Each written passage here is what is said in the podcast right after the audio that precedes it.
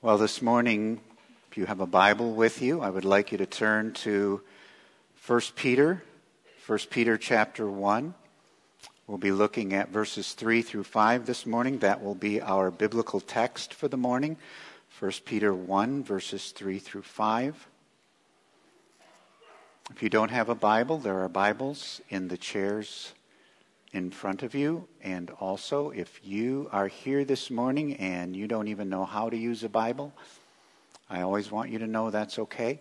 You can listen along. I will read the pertinent scripture passage, passages that we are looking at. But I want to take just a minute to make a few uh, very brief announcements.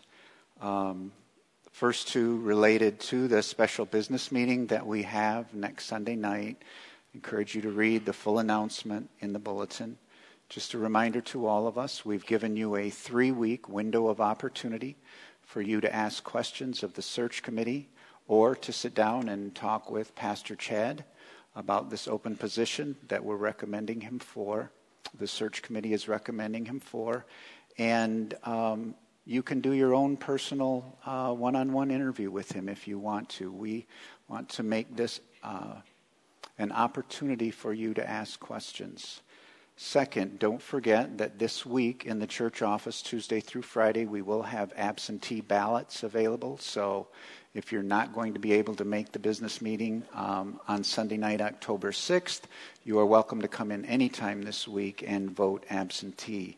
The third thing I want to say is totally unrelated to the first two and that is I just want to remind us that we consider a very important Sunday every year the Sunday that we take our missionary Christmas offering, and that is going to be on Sunday, October 13th, the second Sunday of October, uh, where we take an offering specifically to give Christmas gifts uh, to our missionaries. If you're new at First Baptist, you may wonder why are we doing this so early?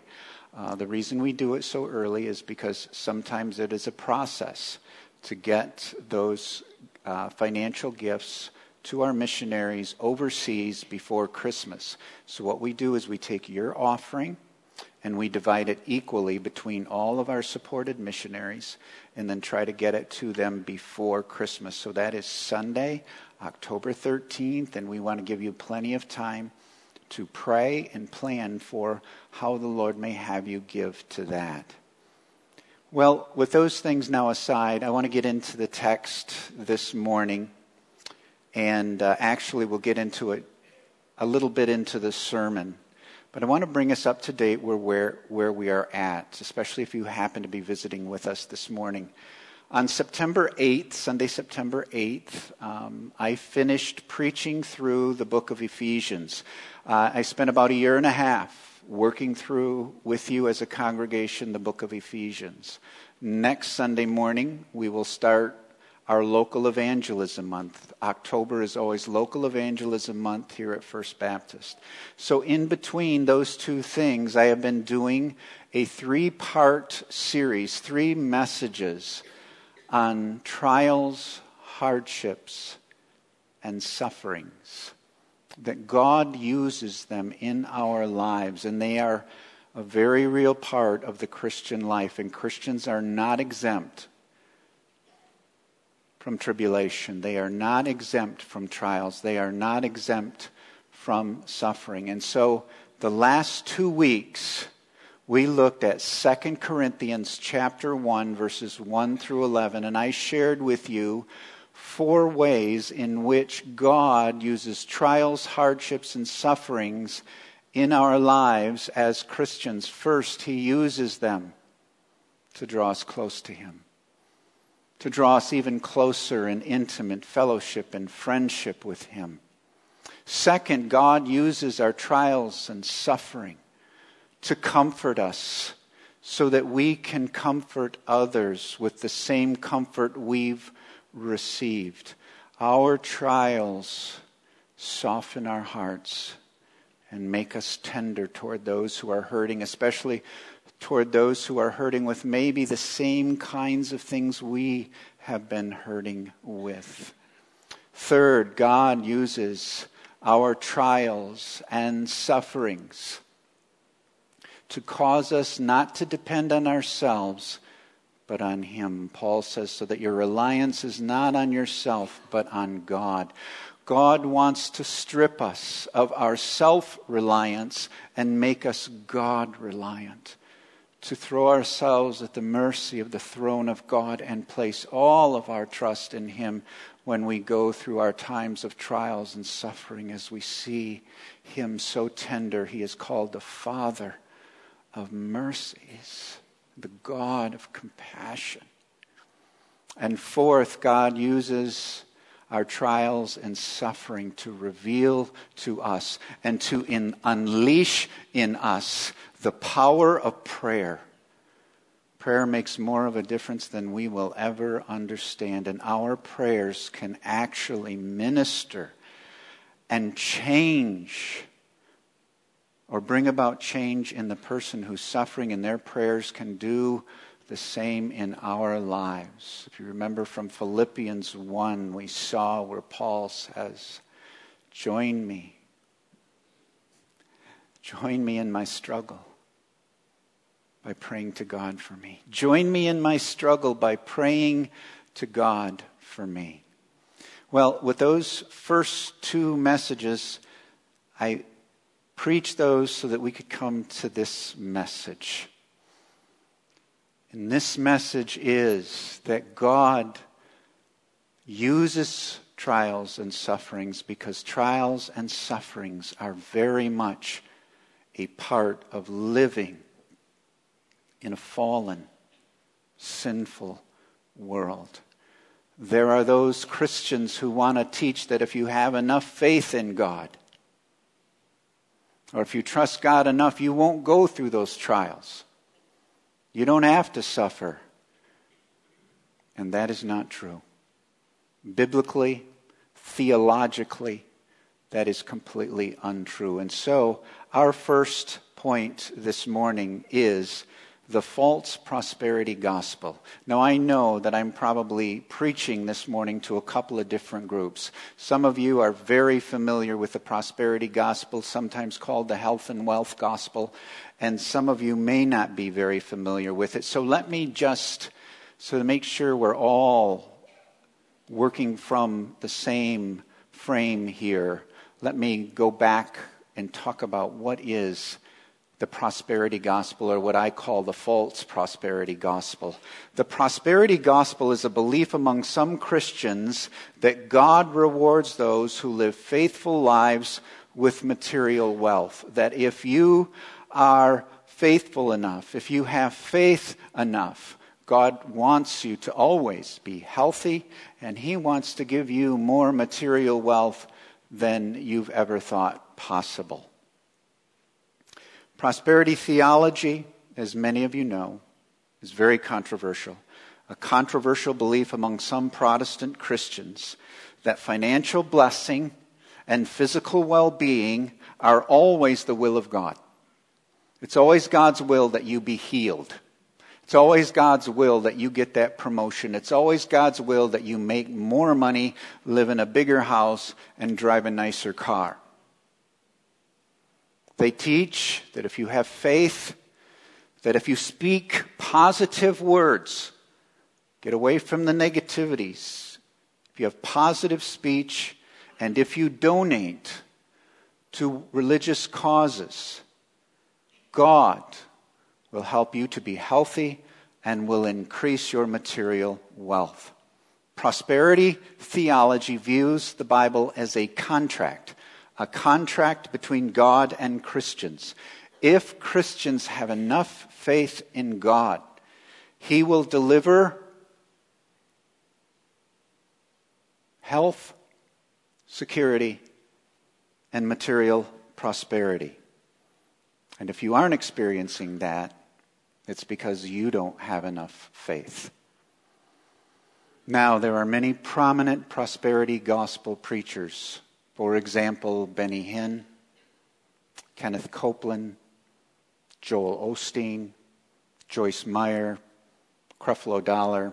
There are many others besides them, but they're some of the most prominent and well known, and millions of people, millions of people follow what is called the prosperity gospel. And I want you to know this morning that First Baptist Church categorically rejects the teaching of the prosperity gospel.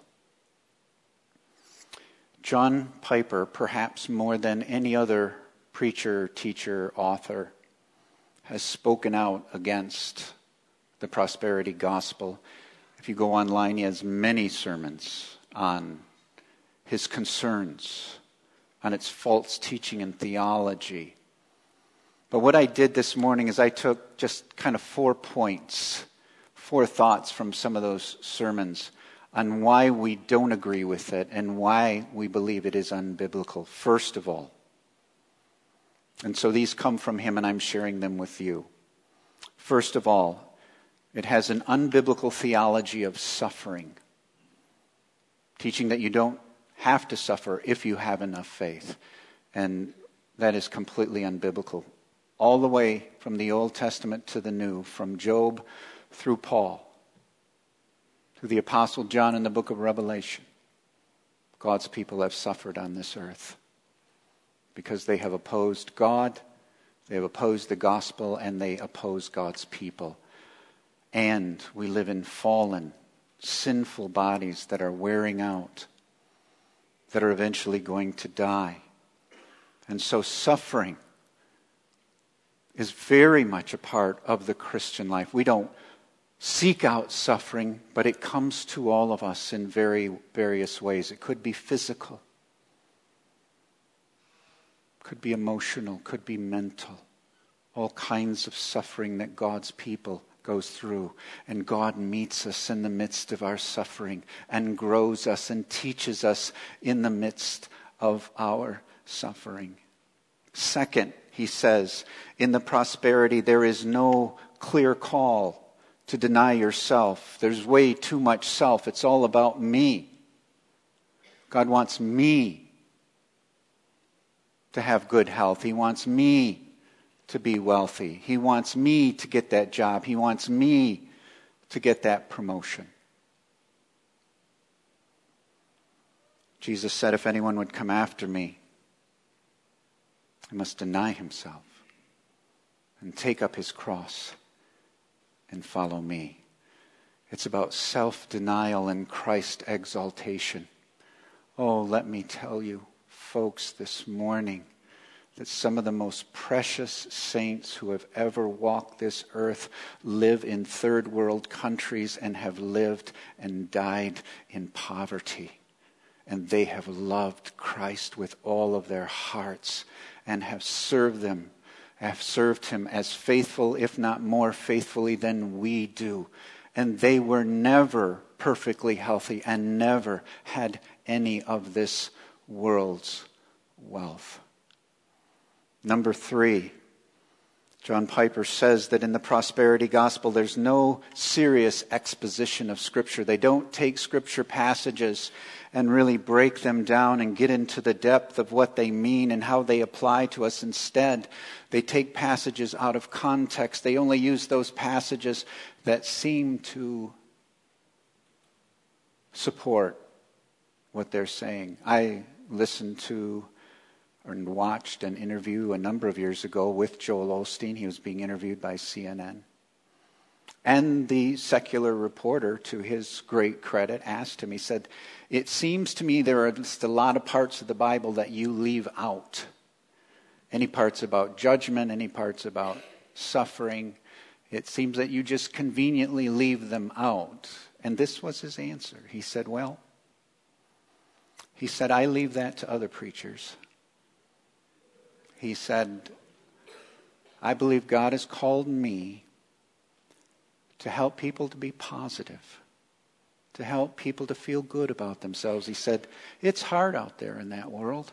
And when they come into my church, I want them to feel good. I want them to feel positive. I don't want them to get beat up again. That was his answer. So he's kind of left all those hard passages to the rest of us. Folks, you can't do that.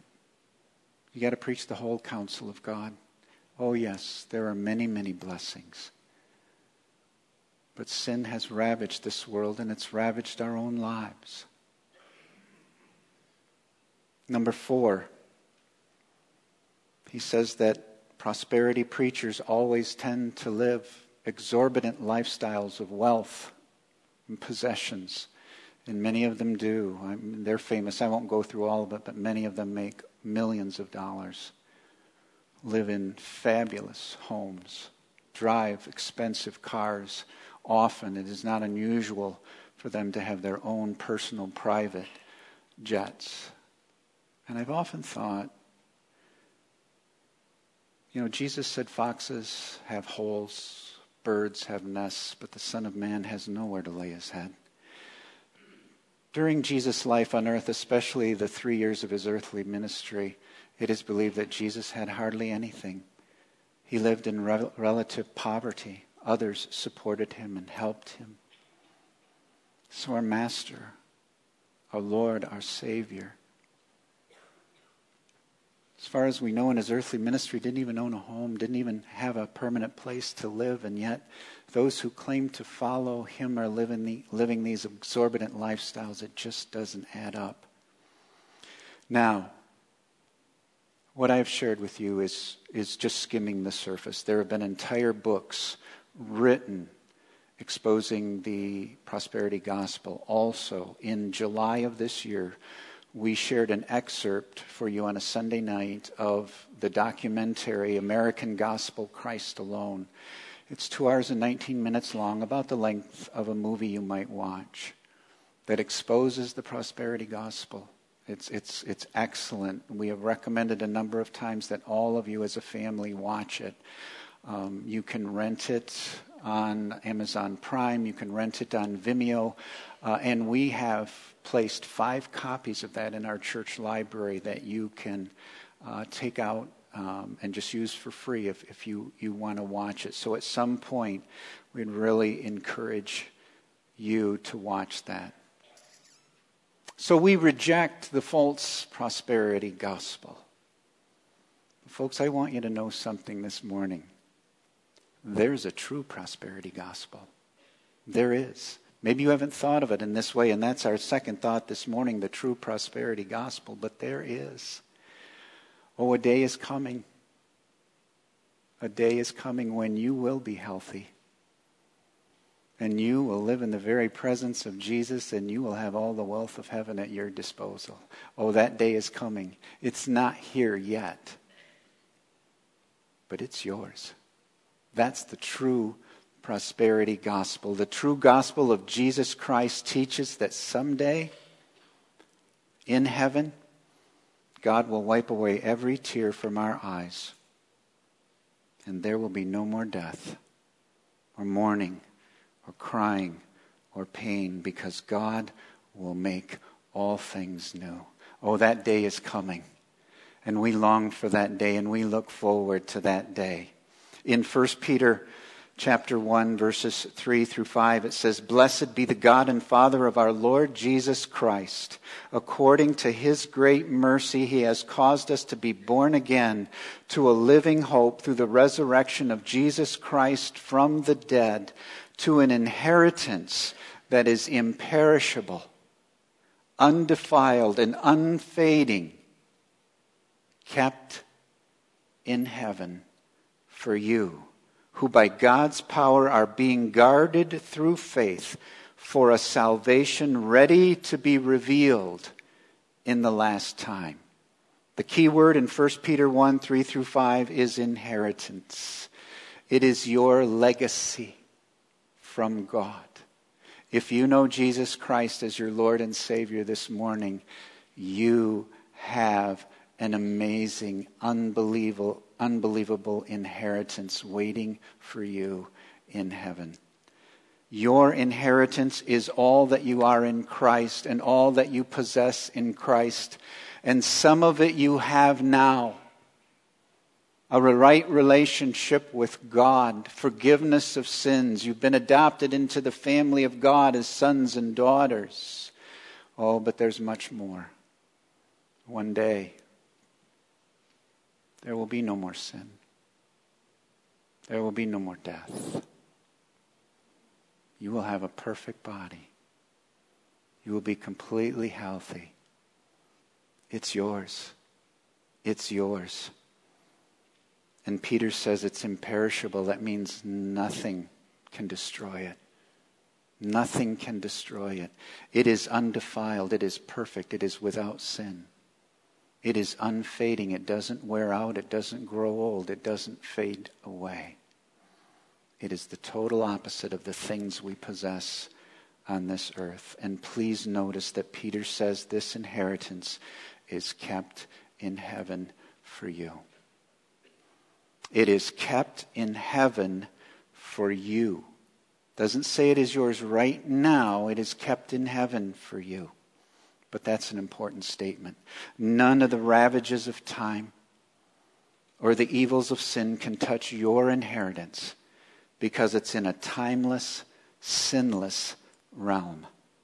Heaven is the most secure place in the entire universe. Heaven is the most secure place in the entire universe. As I shared with you when we went through the book of Ephesians, our salvation has a past, present, and future aspect. In the past, there was a day when you prayed if you know Christ as your Savior this morning, there was a day when you invited Jesus Christ to come into your life and to be your Savior. You confessed your sin and received Him as your Lord and as your Savior. And at that time in your life, at that moment, you were forgiven of your sin. You were placed in a right relationship with God, and you were guaranteed of eternal life. That's called justification. You were justified in the sight of God. That happened in your past. Right now, you are walking with God and growing in Christ. You are seeking to overcome the power of sin in your life by living victoriously through the life and power of Jesus Christ and his indwelling Holy Spirit. That's called sanctification. But there's a third aspect. And that's called glorification. Someday you're going to die and you're going to be with Jesus and you will be released from the very presence of sin. No more sin. You will live with your Savior in perfection. Your salvation, your inheritance is being guarded by the power of God. Notice again in verses 4 and 5, it says, To an inheritance that is imperishable, undefiled, and unfading, kept in heaven for you, who, you, who by God's power are being guarded through faith for a salvation ready to be revealed in the last time. You are being guarded by the power of God. Oh, this is a powerful statement on the eternal security of your salvation it's being guarded. Your inheritance, your salvation is being guarded by the power of God, and no one can take that salvation from you. The glory of heaven, in all of its fullness, which is beyond description, beyond our imaginations, it all awaits you. It all awaits you. And Peter ends verse 5 with the exciting statement that our salvation is ready to be revealed in the last time. Do you see that there? It is ready to be revealed in the last time. Peter is referring to the full, final, eternal life that God has not yet has not yet consummated. The fullness of your salvation and all of its aspects is yet to come. Oh, don't misunderstand me this morning. Your salvation is thrilling and wonderful right now. But there's a whole lot more to come.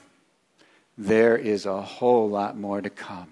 You will go into the presence of God either when you die or when the rapture of the church takes place. With one of those two things, you will be ushered into the very presence of God, into the presence of Christ. And you will be a part of the coming millennial kingdom.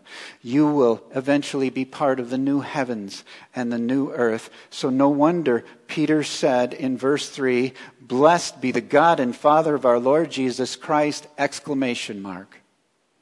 Oh, blessed be the God and Father of our Lord Jesus Christ, because he has given us this unbelievable, unfathomable inheritance.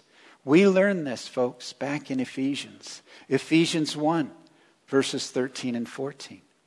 In him, in Christ, you also, when you heard the word of truth, the gospel of your salvation, believed in him and believed in him were sealed with the promised Holy Spirit. Now watch this, verse 14. Who is who is the guarantee of our inheritance until we acquire possession of it to the praise of his glory. When you received Christ as your Savior, you were sealed with the promised Holy Spirit, who is, I love that word, who is our guarantee of our inheritance until until we acquire possession of it. When will we acquire possession of it? When we go home to be with the Lord. This morning I want to tell you the story of two faithful men. These two men were part of our church for many years. And maybe as faithful a men as we've ever had in this congregation. There have been others, but as faithful as any men we've ever had as part of this congregation. Their names were Jerry Bishop and Del Schmidtman. Man, those guys loved Jesus. They did. And they served him faithfully. They were great students of the Word of God. If you knew them, you know that. And by the way, I did talk to Sue and I talked to Kay and got their permission to go ahead and use their husbands as the examples this morning. But these guys were faithful men of God. They were deacons for years. So I got, for many years, especially early in my ministry years, got to serve with them side by side, shoulder to shoulder. We served together for many years, got to know them well. They were men. They were men of great faith. They were. A few years ago, different times, each of them was diagnosed with cancer. After they were diagnosed, they did live for a little while longer, a year or two after that, but ultimately, they both died. They were never healed. I remember, many of you remember, their families prayed for their healing. As a church, we prayed for their healing. But ultimately, they didn't get healed. In fact, I know for both men, when they came toward the end, they both suffered. They both physically suffered quite a bit. And though we had prayed for their healing, God said no, because it was time for them to go home. It was time for them to be with Jesus. Folks, for Jerry and for Dell, the false prosperity gospel didn't do anything for them. They were men of great faith. If men have faith, they had faith. But they suffered. And they didn't get healed. And they died. But let me tell you this this morning. The true prosperity gospel worked well for them. It worked great for them. You know where Jerry and Dell are today? They're in the presence of Jesus. They got brand new bodies. No more sin. No more death. No more crying. No more mourning. They are living in the presence of Jesus. And all the wealth of heaven is theirs. You can have your false prosperity gospel. I'm telling you, a mansion here on earth, a nice car, in a private jet is pittance compared to heaven. It's nothing compared to heaven.